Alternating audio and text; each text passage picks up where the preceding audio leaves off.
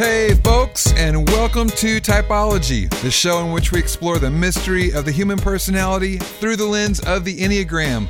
I'm Anthony Skinner, producer of the show, and we want to congratulate Ian on the success of his book, The Road Back to You An Enneagram Journey to Self Discovery, selling nearly 200,000 copies. That's right, 200,000 copies. If you haven't gotten this book yet, you can grab it on Amazon, iTunes, or wherever your local books are sold, so make sure you grab a copy. Welcome to part two of our two part series with Mark Scandrette. You've probably heard of Mark. He's an author, teacher, activist, and coach for leaders and teams who want to create a better world from the inside out. He's written five books. He's well versed in the Enneagram, and even though he is a four with a three wing, we cover every number this week. So no matter what number you are, there's something here for you, and you're going to really, really enjoy it. So let's pick back up with part two of our series with Mark Scandrette. And now here's the host of our show, Ian Cron. Know, one of the things I've I've been thinking a lot about lately is you go through those um, messages and sort of antidotal messages for for each. I, the role that community plays in transformation. You know, I've been in recovery for 30 years. How would I have made it? How would I have remained sober for 30 years if I hadn't had a community that knew the right questions to yes. ask, that didn't get around me and didn't, you know, kick my butt or hug me or both when I needed it, you know? Um, and this, I listen. I think the work that that you're doing, the kinds of things that I aspire to do. I mean, I think these are really, really, really important uh, callings. And I think, you know, uh, that for people to do the work of waking up, becoming more conscious creatures in the world, is like our our planet might, you know, depend on people waking up. You know. Yeah. And and so, but then I I think to myself, well, this is hard work to do alone. I mean, you just go out and buy a book you know what I mean? And, and read the book and then start to do. I just don't think that's going to either happen or it's going to happen so slowly that people just give up if they do it on their own.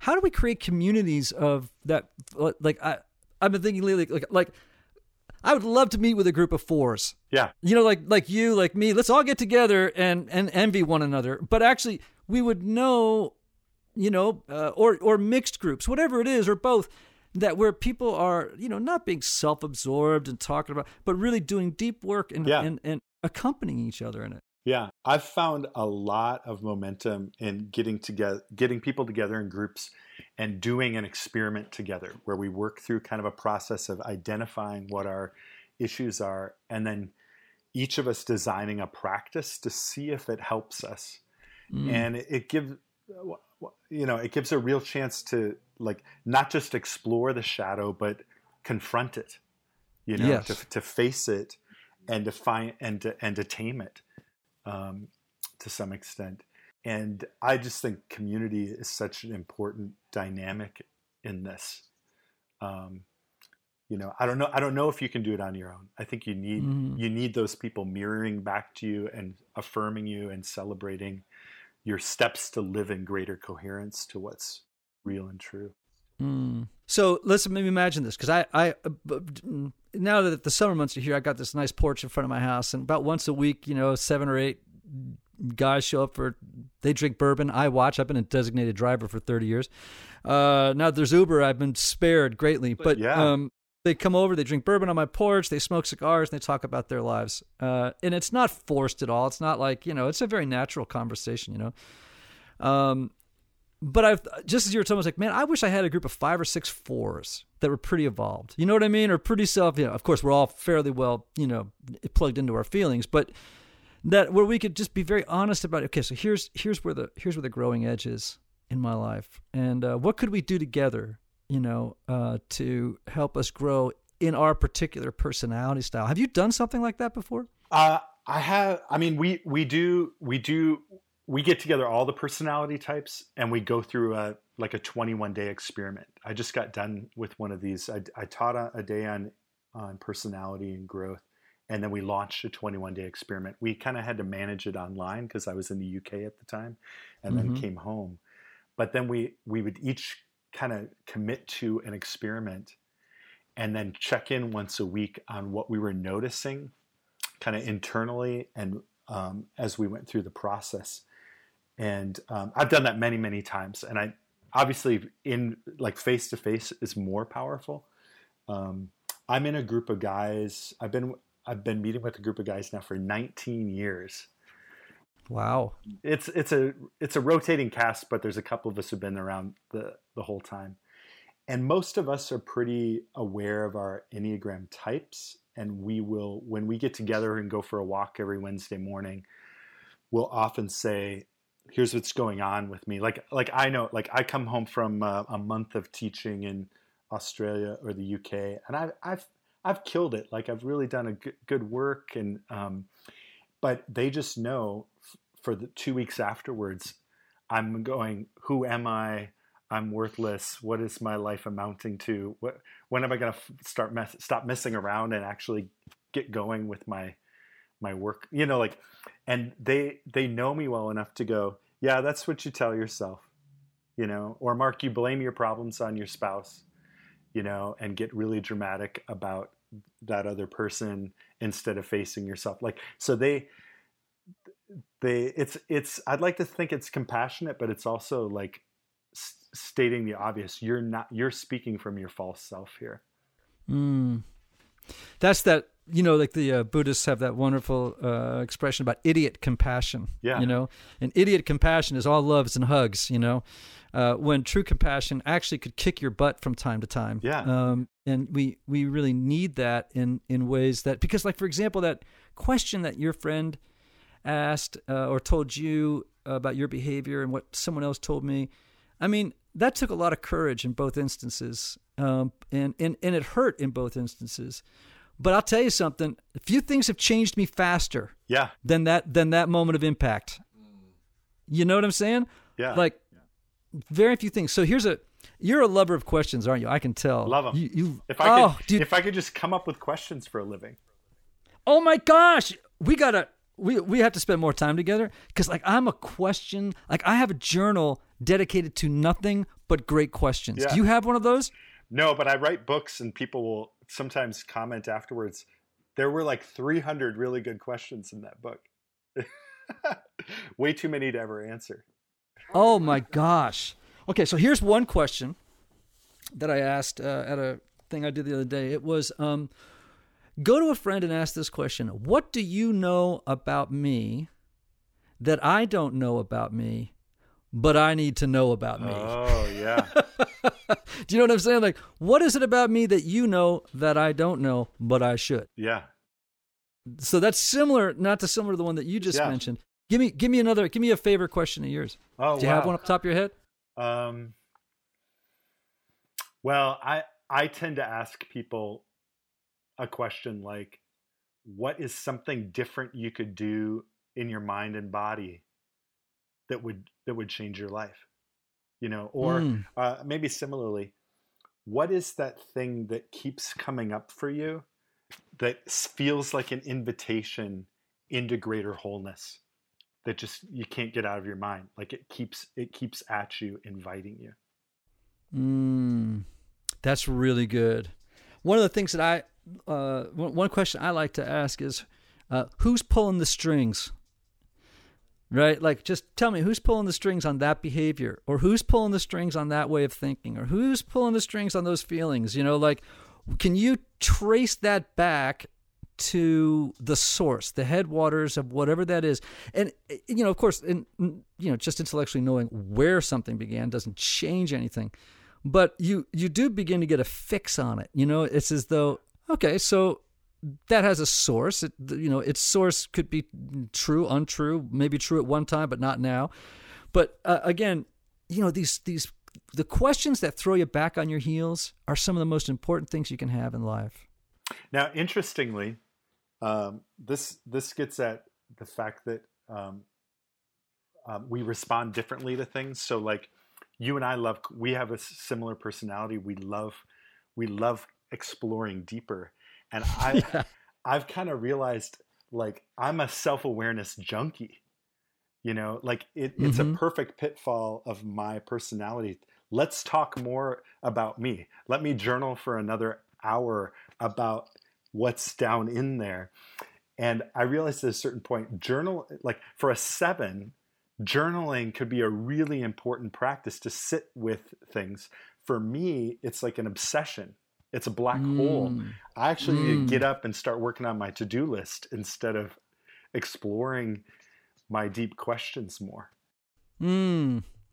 Yeah, or knowing at the moment that that moment when you have crossed over from it being a generative good thing to becoming another narcotic of some Yeah. kind, Yeah. And you're you're right because I mean you, know like for example eights I know the kind of conversation you and I are having right now they'd be sound asleep. Yeah. they'd be looking at me like okay yeah good nice questions you know? It's like you know so again you know trying to find the practice that fits type too you know uh, so you're kind of customizing. Of course the church church you know religious communities often they you know they're they're limited you know programs and they got you know kids things and ba- there's a lot to do. You know what i mean? They don't have a full-time spiritual Yeah. director. But but every type does need to know what it needs to press against and customize a spiritual practice or group of practices that will uh, best unwind their excesses. Hmm? and um it sounds to me like that's what you're doing Yeah, I mean, we try and be sensitive to like we've had enough experience helping people design experiments that um, I've noticed some patterns to what what people choose and what tends to be helpful Mm. um, for various types. okay Help, c- continue Do you do you want some ideas? yeah of course i Some do examples. Um, let's start with let's start with. Uh, I'll just go around. We can do. We'll we'll just go through the numbers. Um, okay I often f- notice that with um, with ones, because they're const- they're listening this message of constant improvement. Uh, it's really helpful for them to develop a practice of rest, like to um, when to to to not make a to-do list or to, to choose to do something relaxing often keeping a gratitude log is a really important practice because it's easy to focus on what what's not right what should be different and so what are what am i grateful for um, for twos because they're so oriented to others often i see people when they create an experiment say i'm going to put a limit on the number of my social activities Mm. or I'm gonna I'm gonna stay in tonight, or I'm gonna have a night or a couple nights of the week where it's just me time and I can do self care. And for others of us, that doesn't seem like a big deal. It's a huge deal for many twos to uh, give that time. Uh, a lot of threes. Um, I've I, I've worked with a lot of pr- like professional ministry threes and w- with enneagram and practice, and a lot of them will say um, like I tend to be doing more than one thing at a time and always oriented around my project. And so they'll choose things like like uh, I, I I taught a doctoral course where many there's like three or four threes and they each of them said I'm gonna give I'm gonna spend an hour with my child or an hour with my spouse without my phone asking questions and listening or doing something they want to do Mm. which was a huge deal. Like took a lot of a lot of intentional effort to do that. Um, sometimes for threes, the uh, I just worked recently with a three who made it made a vow that for 21 days he wouldn't use conversation as a way of getting more attention. And he found that he said for him there was always ways that he could um, find ways, like very subtle ways, to make sure that everyone in the conversation knew what a success he was and how he was achieving. And so Mm. practicing secrecy was a, a big step uh, for him. Um, for fours, let's skip fours Yep. let's just skip it yep. Five. perfect. Yeah, for five. oh, no, no, they got too many problems. We- Where do we even start?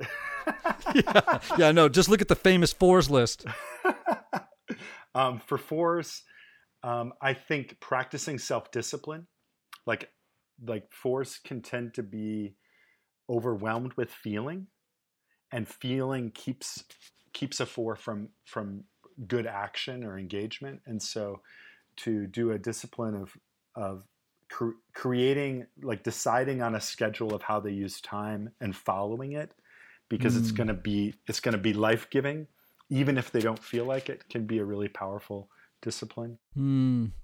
for fives uh, sometimes putting limits on their acquisitiveness like i can only research this topic on the internet for 30 minutes a day instead of five hours or Uh, even if they did, they could even try 20, 21 days of no Googling would be a big. Oh, oh. that makes my five wing hurt. yeah. Um, I don't need to know more. Let me just be here now and w- mm. act on what I already know without right. running for more information. Mm. Uh, sometimes I, I, think a step of engagement for a five, um, I'm, instead of withdrawing, I'm going to intentionally put myself in the mix with people. It can be a huge uh, a practice that's hugely helpful. Some of them even give away books as a practice. Oh, that's good. Because they've been because they or give away possessions because they treat the things that they have acquired with such preciousness to let mm-hmm. them go is a big step. Mm-hmm. Um, for sixes, confronting the fear. Um, we had a guy in our community for a while who he lived in San Francisco and we have earthquakes. He carried an earthquake preparedness kit wherever he went. You know, I okay. So you know, when people tell me these stories, I always laugh because I'm like, because other people ask me, "Oh, that people don't do that," and I'm like, people totally do that sort of stuff within their types. Yeah, every type does yeah. stuff you cannot believe they do. Yeah, yeah. Um, easier to pick on the ones that are different than us, but oh yeah, totally. We totally got our thing. Um, and so for him, the practice was I walk out of the house every day for 40 days without a backpack with an earthquake preparedness kit in it. Yep. I've never walked with a backpack with an earthquake preparedness kit in it, but for him to go without it was a huge step of trusting that divine presence is with him. Yep. And will care take care of him. Um, mm-hmm. I think along with that f- repetitive physical activity often helps a six uh, get get get some energy out, get it direct instead of directing it towards anxiety. Go for a walk or a run, and use that time to practice gratefulness to mm-hmm. to affirm trust. For sevens, a killer practice is often to sit with to sit with the presence uh, with, with the present moment a friend of mine who's a seven who's been practicing this. Is his his spiritual director told him when you feel like you want to go do something else watch a movie pour a drink um, uh, call you know connect with somebody instead of doing the hard thing just sit for 15 minutes and and see what ha- see what happens when you're not escaping.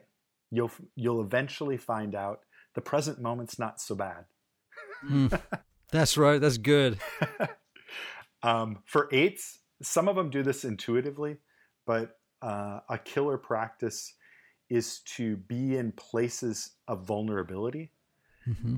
Small children, animals, um, or to push yourself t- t- to the point where you feel your limits so you can embrace limitation. So, um, t- taking on some competitive sport that exhausts you, or whatever, and submitting yourself to community so that you're not always the one in charge, that you, you make a discipline of allowing other people to decide where you're going to eat or how this decision is going to be made and make yourself a part of the group instead of standing outside of it.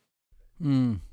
Nines, a great practice that has been helpful to a lot of people is you get up in the morning and it's hard, but express your desire. What do I want? And write it down on a piece of paper. Mm. Do something to move towards getting what you want. It's okay to want things and to make and to make them happen. Um, and a, because nines all often struggle with momentum, to choose a list, a finite list of priorities for the day, and then not do anything else until they get that top level thing done will help helps that person embrace their sense of efficacy. My actions matter and I can make things happen. Well, that's really good. Mark, you just remind me this past about the last 10 days, um, I've been working on a, a thing in my own life as a four. I, you know, anyway, I, I, did one of the big five, you know, the the five factor test. You've done one of those, right? Yeah. The personality measure. And you know, obviously as a four, for those you don't know this, it's five scales: openness to experience and conscientiousness, extroversion, agreeableness and neuroticism. And it kind of this is a very very heralded test in the world. You know, sort of like the most. It's the go-to measure, personality measure for lots and lots of psychologists. And um, I was appalled when I. What, what scale do you think I was lower on than any other scale? Besides, put neuroticism aside, we don't want to discuss that one. Let's just let's just go to the second one that I scored in in a way that was less than. What did you say, did you say eroticism or neuroticism? No, that was neuroticism. um, but the scale you're talking about is entirely different. I know the one you're talking about, but you can only you can only find it on Cinemax. Um, so the the scale that I was lower, I was quite low in was conscientiousness. Wow. And I was stunned. I was like, first of all, I was really insulted. Number yeah. one, I was like, "What do you mean? You know, I've done this, and I've you know written books, or I write songs. I mean, I get stuff done, but it's like, no, actually, you're kind of sloppy, and um, about getting stuff done. I mean, you do get stuff done, but it's like, well, if you're measuring against yourself, it's not a very good measure. You know, you know what yeah. I mean? Like another, it's kind of a false measure. Yeah. So I just and and my my goal was okay, just do something one percent better. Don't, don't try and you know do something amazing. Just one percent better a day. Just try and do something for a while that's one percent better. Now, so for the last say I don't know week or ten days, I've been getting up every day and making my bed, doing the dishes. Yeah. After every meal, right? I mean, like like not as a four thinking that's very pedestrian stuff, you know, because I'm I'm trying to figure out the world's greatest problems. Yeah. You know, and that those things are beneath me. Yeah. You know what I mean? Those are not very those are very ordinary things. Right. Uh, when I need to be doing the extraordinary all the time. And I'm like, nope, not, not today, pal. You're going to make your bed and then you're going to fold your towel after you take a shower and you know and not leave it to your minions yes. quote unquote to take care of all those things for you so that you can sit on the porch and write your the book that will save the world. Yes. Which is absolute psychosis. That is absolute psychosis. But again, what you're describing is what I'm a little bit of what I think I'm trying to do, which is like saying, no, we're going to start with doing the dishes. Yeah. That's what that's what we're going to do. We're just going to do the dang dishes and then brush our teeth and go to bed. You know, it's like yeah. and these things do help. Yeah. And I think you nailed it with your practice. Like to attend like as a way of uh, I guess combating that sort of self-involvement to say the small things matter and and rather than always thinking romantically about solving the world's problems I, am going to make my bed. Yeah. Good. Yeah and well and and two because i'm married to a nine who would is perfectly fine making the bed for me because she scores so high on agreeableness. Yeah that it would and even if she's getting angry about the fact that she's always you know having to do the dishes while i'm out there on the porch trying to be camus yeah. you know she's you know she's you know i'm actually hurting her. I'm actually you know taking her away from the things that she should be doing with her life because she's you know picking up after you know her you know self-proclaimed poet husband yeah. you know? And uh that's the fatal so, attraction. Yes it is. There are a number of those. it works out well there, for you yes, yeah, but it's a contract, and two people sign it. I mean, it's it's it is crazy in marriages, right? That that's actually how it, it works out. You realize at about year twenty, oh my gosh, this this is a drama. I've been enlisted into a drama, and I didn't even have any idea that this was a play. It was yeah. theater. It was happening in my own home, you know, all the whole time. I, I had a similar thing happen to me on this very thing where I asked for some feedback from a friend who I worked with, and he said, you're really present to me like to talk about my major life issues but sometimes when we're working together i just wish you would like help like pack the bus you know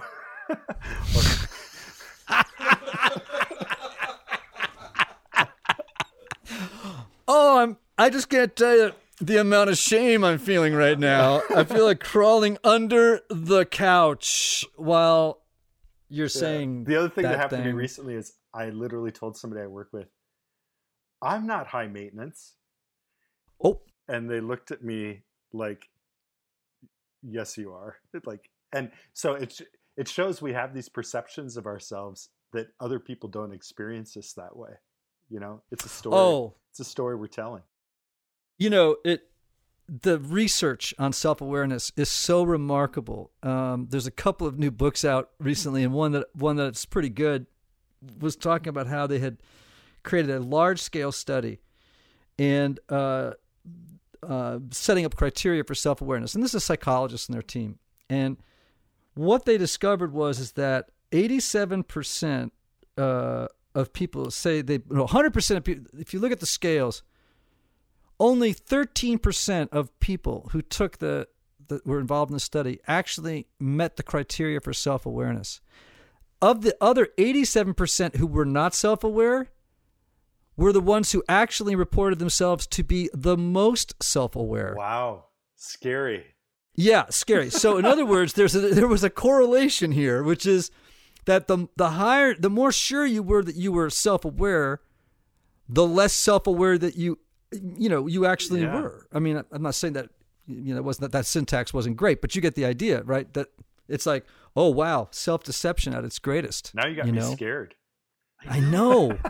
no, I don't think you. I don't think either one of us needs to be.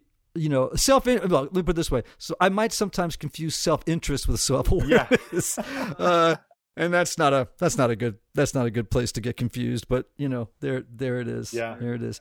All right. So, what are you reading these days that that is helping inform your your spiritual journey toward awareness? It could be an enneagram book. It could be anything. Like, what what are you into right now? That's like would help people. I'm reading a lot uh, of the literature in neuroscience because, and, and neuroscience behavior and self discipline. yes. because I think you know we we we've gone through a real revolution in psychology just in the last 20 years where Mhm. I, th- I think in the 20th century psychology was about pathology uh, primarily and thinking if you gain enough insight into your childhood you're gonna be able to be liberated and and choose differently and i think we're all, all everything we're discovering about how the brain works and how habits formed um, I, I find so helpful So have you been reading Dan Siegel, like like or, or like Mindsight? lots or, of lots of Dan Siegel. I just read Behave. I can't pronounce the last name of this person, but it's a it's it attempts to be a comprehensive explanation of human behavior. Um, Wow. From a from a cellular to a social level, um, that kind of stuff is helpful. I just read um, Seligman's Martin Seligman's Flourish. Yep. Mm-hmm. Positive Psychology School. the argument for positive psychology and that resonates so much with me that like we're as far as how I how i understand kind of christian formation and and jesus jesus use of the term the kingdom of god that we're on a we're in the process of learning learning to be fully flourishing human beings and so rather rather than having this like black or white either or a- achievement understanding we're like how how can i live in greater coherence to what's real to Mm-hmm. you know is a great a great animating question for me Mm-hmm. Yeah. I, I I appreciate Seligman's work, and I think it may have been uh, either him or uh, van der Kolk who speaks about how um, you know I for example I was trained in the medical model right so when somebody came in my in my office if I still had a practice they would come in the office and I, my first question in my mind would be what's your problem yeah right? Like like you, you are a problem. You have a problem, or a, you know, I would pathologize them. So I'd say you have a problem. My job is to name the problem and then fix it, right? Hopefully with your cooperation, you know, and and we're you know the positive psychology school has a more interesting, nuanced approach, which is, well, let's begin with what's right about you yeah you know, let's begin about what's originally good about you, and then see if that somehow or another can be worked on to uh, grow at a greater pace than whatever's wrong with you. You know what I'm saying? In other words, to generate more energy around the what's right part. Now that doesn't work in every instance with every person and with every problem, but for your normal natural, you know, for your for your garden variety neurotic, it works pretty great. You know, so I think those are really uh, yeah really exciting, Exciting books. books. i recently re- reread the Riso Hudson one of the original Riso Hudson books it's not the big blue book it's it's Personality types. Yeah, and I, I those 10 steps towards disintegration don't super appeal to me like you know for Yeah. each personality type but something that they say in the last pages really has stuck with me um, I, I won't this will be my impression of what what it actually was but it it was if you basically um, they're saying if you got what you, you, the the false self of your personality wanted you would not be any more fulfilled or happy than you are now like it's a dead it's a dead end it's a black hole and Mm. and um and like we're being invited to return again to the source of of real flourishing and health and wholeness that's closer than your very breath. It's it's not in the future and it's not elsewhere. Like uh, that connection to the divine that animates all of life is right here if you could just consent to it. You, you know you'll the more you're able to consent to that the more flourishing you're going to experience rather than telling yourself when i finally feel special or when i finally achieve that or when i finally feel safe enough it's just never going to happen. You know and i think about all the time and energy i've spent in my life saying i i can be satisfied when and it's down the road you know? Hmm. it's it's here. Yeah, I, I sometimes ask myself the question, or others the question, you know, uh, fill in the blank. I'll love myself when, yeah you know, or I'll forgive myself when, or, you know, I'll be happy when, I'll be this when. But you're right. Uh, but it's so hard to talk ourselves out of it. It's so hard, isn't it? yeah it takes a lifetime Yeah, and I want to revisit with you sometime to have you back on to talk about community because I, I, I do think it's a huge missing piece in the equation. Um, that um, this is very hard work to do by yourself, and and I just don't actually I don't think it's any fun. yeah I think there ought to be some fun. I mean, I don't think it all should be you know da ba ba da ba. I mean, I think I think there should be some you know joy involved, and laughter involved, and and shared tears involved, all the above. But I think that uh, it's it's a it's a subject worth thinking about. Like, how do we help people uh, like us to be in communities where these very things, these very ideas, can be uh, batted around in a way that is uh, that leads to real life change. hmm yeah I think that's huge. And it would be interesting to think about communities of of similar personality types because you kind of um, sometimes you end up spending a lot of time explaining yourself because it doesn't make sense to other people. Why would you think that? But it makes a lot of sense to us of that type, Oh. right?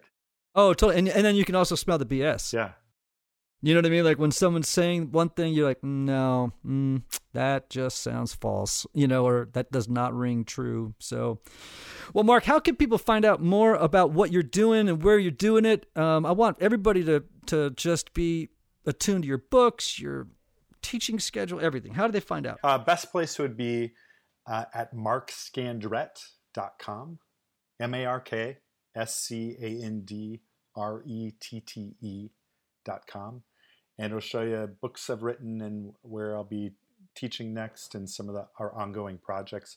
I've actually been working on a project for the last couple of years on the Beatitudes and, prac- and spiritual practice or life Mhm. practice, and have done.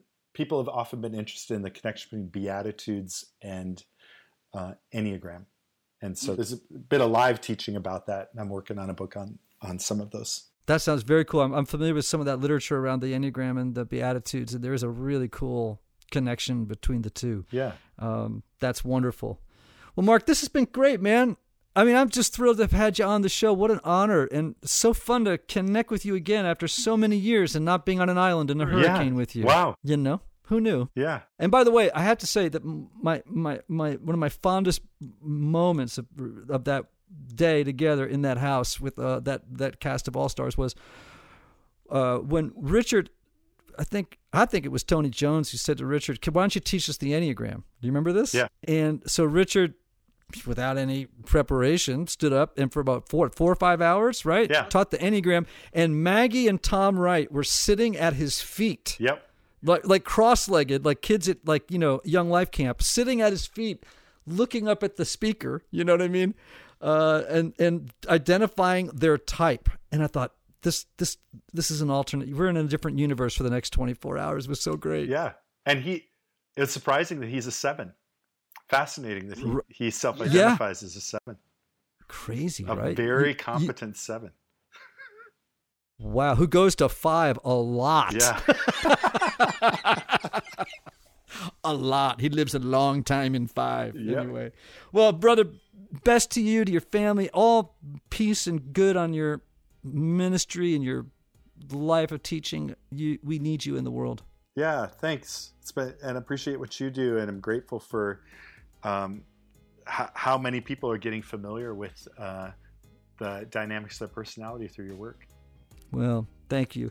Typology listeners, be sure to look up markscandrette.com, uh, M A R K S C A N D R E T T E.com to check out his speaking schedule, his books, all the amazing things that he's doing. Remember to check out my friend Michael Cusick's work at restoringthesoul.com forward slash typology.